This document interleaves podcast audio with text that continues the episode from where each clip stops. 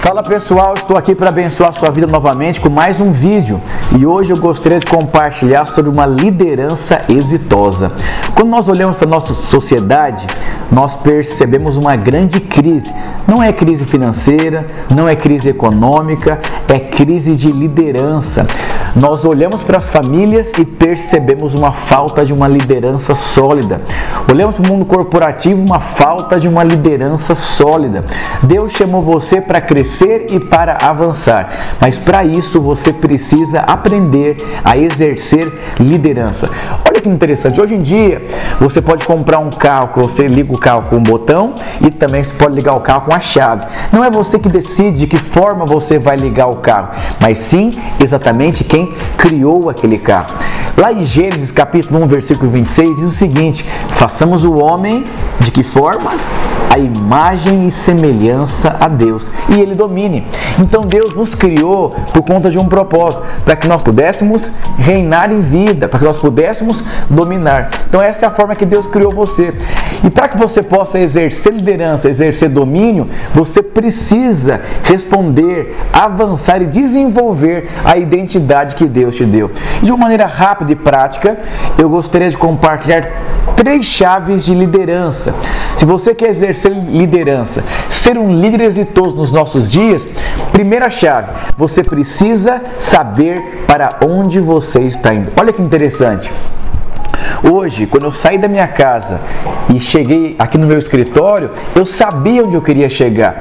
Então, quando eu cheguei, eu tive um sentimento de satisfação. Eu cheguei onde eu queria ter chegado.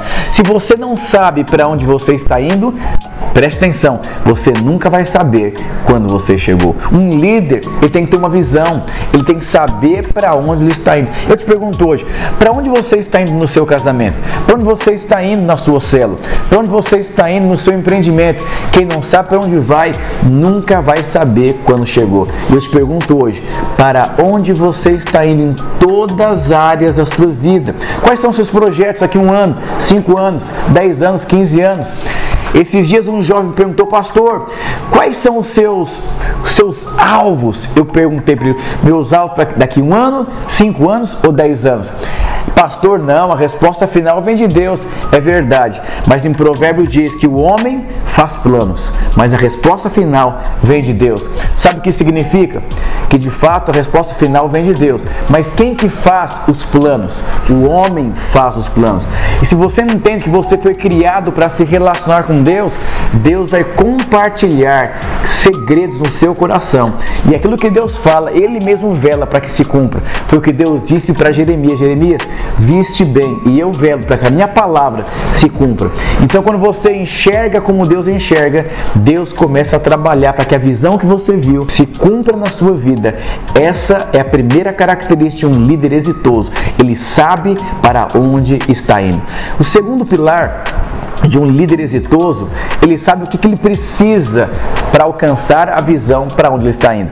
Lá em Lucas 14, 28 diz: qualquer homem que quiser construir qualquer coisa, ele precisa sentar e medir se ele tem condições de construir. Aqui aponta para cálculo, aqui aponta para organização, planejamento, uma série de princípios juntos em função de um propósito. Então, se você quer construir, aponta para uma visão. Então, você tem que sentar e calcular se você tem condições. Você precisa de quanto dinheiro para começar o que você quer começar? Quantos líderes você precisa para você multiplicar a sua célula? Quantos funcionários? Quais são os livros específicos? Olha que interessante. Eu só compro livro por indicação porque eu não tenho tempo para perder. Então, se eu não tenho tempo para perder, eu preciso ter uma vida produtiva. Eu preciso saber o que eu preciso para cumprir essa visão. Então, eu leio os livros por indicação. Quando eu vou conversar com alguém muito importante, eu não vou lá conversar para bater um papo somente. Eu levo uma lista de perguntas. Eu lembro quando eu fui me casar, eu comecei a procurar vários casais que eu pudesse me inspirar e pudesse me ajudar a quebrar as primeiras pedras do casamento. O que é mais difícil nessa vida? Você pode ter certeza, são os primeiros anos de casado, os primeiros anos do ministério, o primeiro momento da sua cela. Então você tem que ser alguém inteligente. Tudo que é começo, descubra quem quebrou as pedras e como foi. Você pode ter certeza que você vai eliminar muitos problemas na sua vida.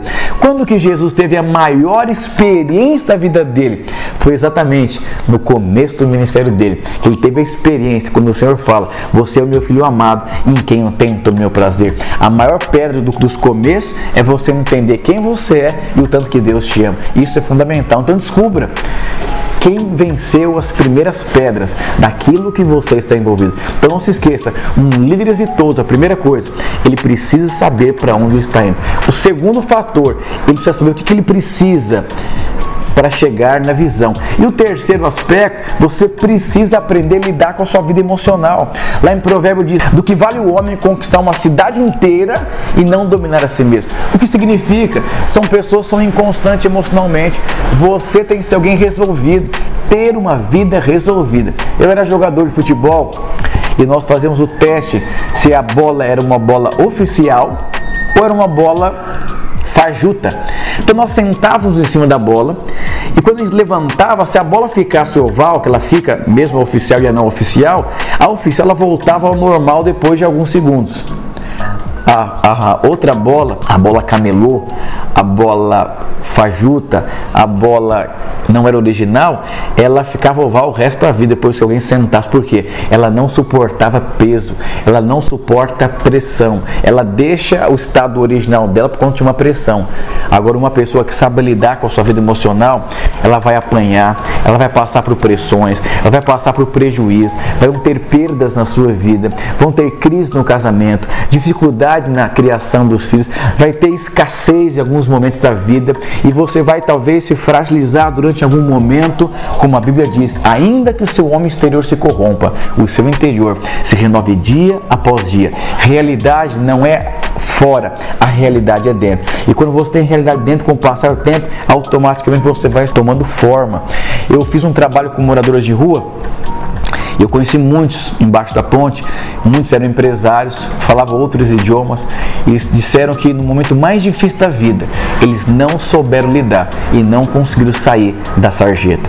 Você foi criado para ser um líder exitoso. Você tem que saber para onde você vai. Você tem que saber o que você precisa e você tem que ser alguém estável emocionalmente. Nunca se esqueça, você pode todas as coisas naquele que te fortalece. Então você pode passar por dias maus, você pode passar por como grandes homens de Deus passaram. Mas não se esqueça, você vai voltar ao seu estado normal, porque você nasceu para ser estável emocionalmente. Você é amado por Deus e você carrega essa identidade.